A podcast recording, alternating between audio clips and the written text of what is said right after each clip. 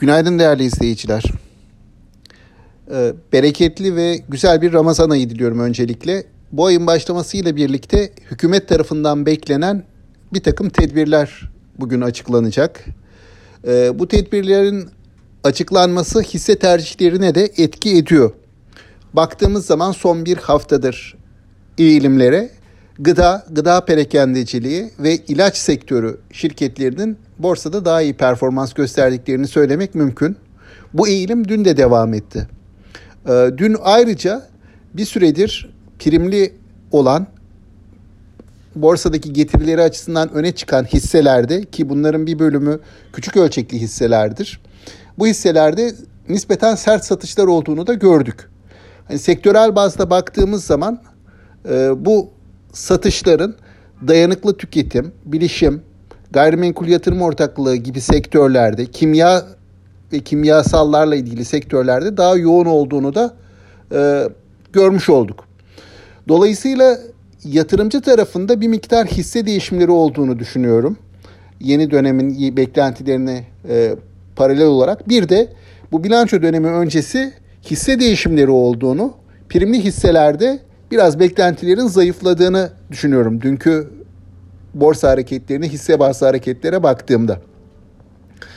Bu haftanın genel görünümü açısındansa ABD enflasyon verisi ve perşembe günkü para politikası kurul toplantıları büyük önem taşıyor. Öncelikle bu ABD enflasyon verisi eğer faiz tarafında ABD faizleri tarafında yukarı yönlü bir hareket başlatacak olursa bizim de dahil olduğumuz gelişmekte olan ülkelere dönük risk iştahını aşağıya çekebilir. Dolayısıyla bunu yakından takip etmekte fayda var. Hani borsanın bir tık daha aşağıya gelmesi böyle bir senaryoda olası görünüyor. E, para politikası kurul toplantısında da önümüzdeki dönemin enflasyon görünümüne ve para politikasına dair bir takım ipuçları bekliyor piyasa. Dolayısıyla bunun da yine hisse seçimlerine, borsadaki genel yatırımcı risk iştahına etkileri olacaktır. Özellikle kur tarafına dikkat etmek gerekecek bu anlamda.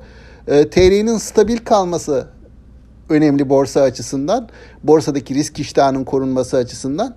E, bakalım bunu da önümüzdeki günlerde görmüş olacağız.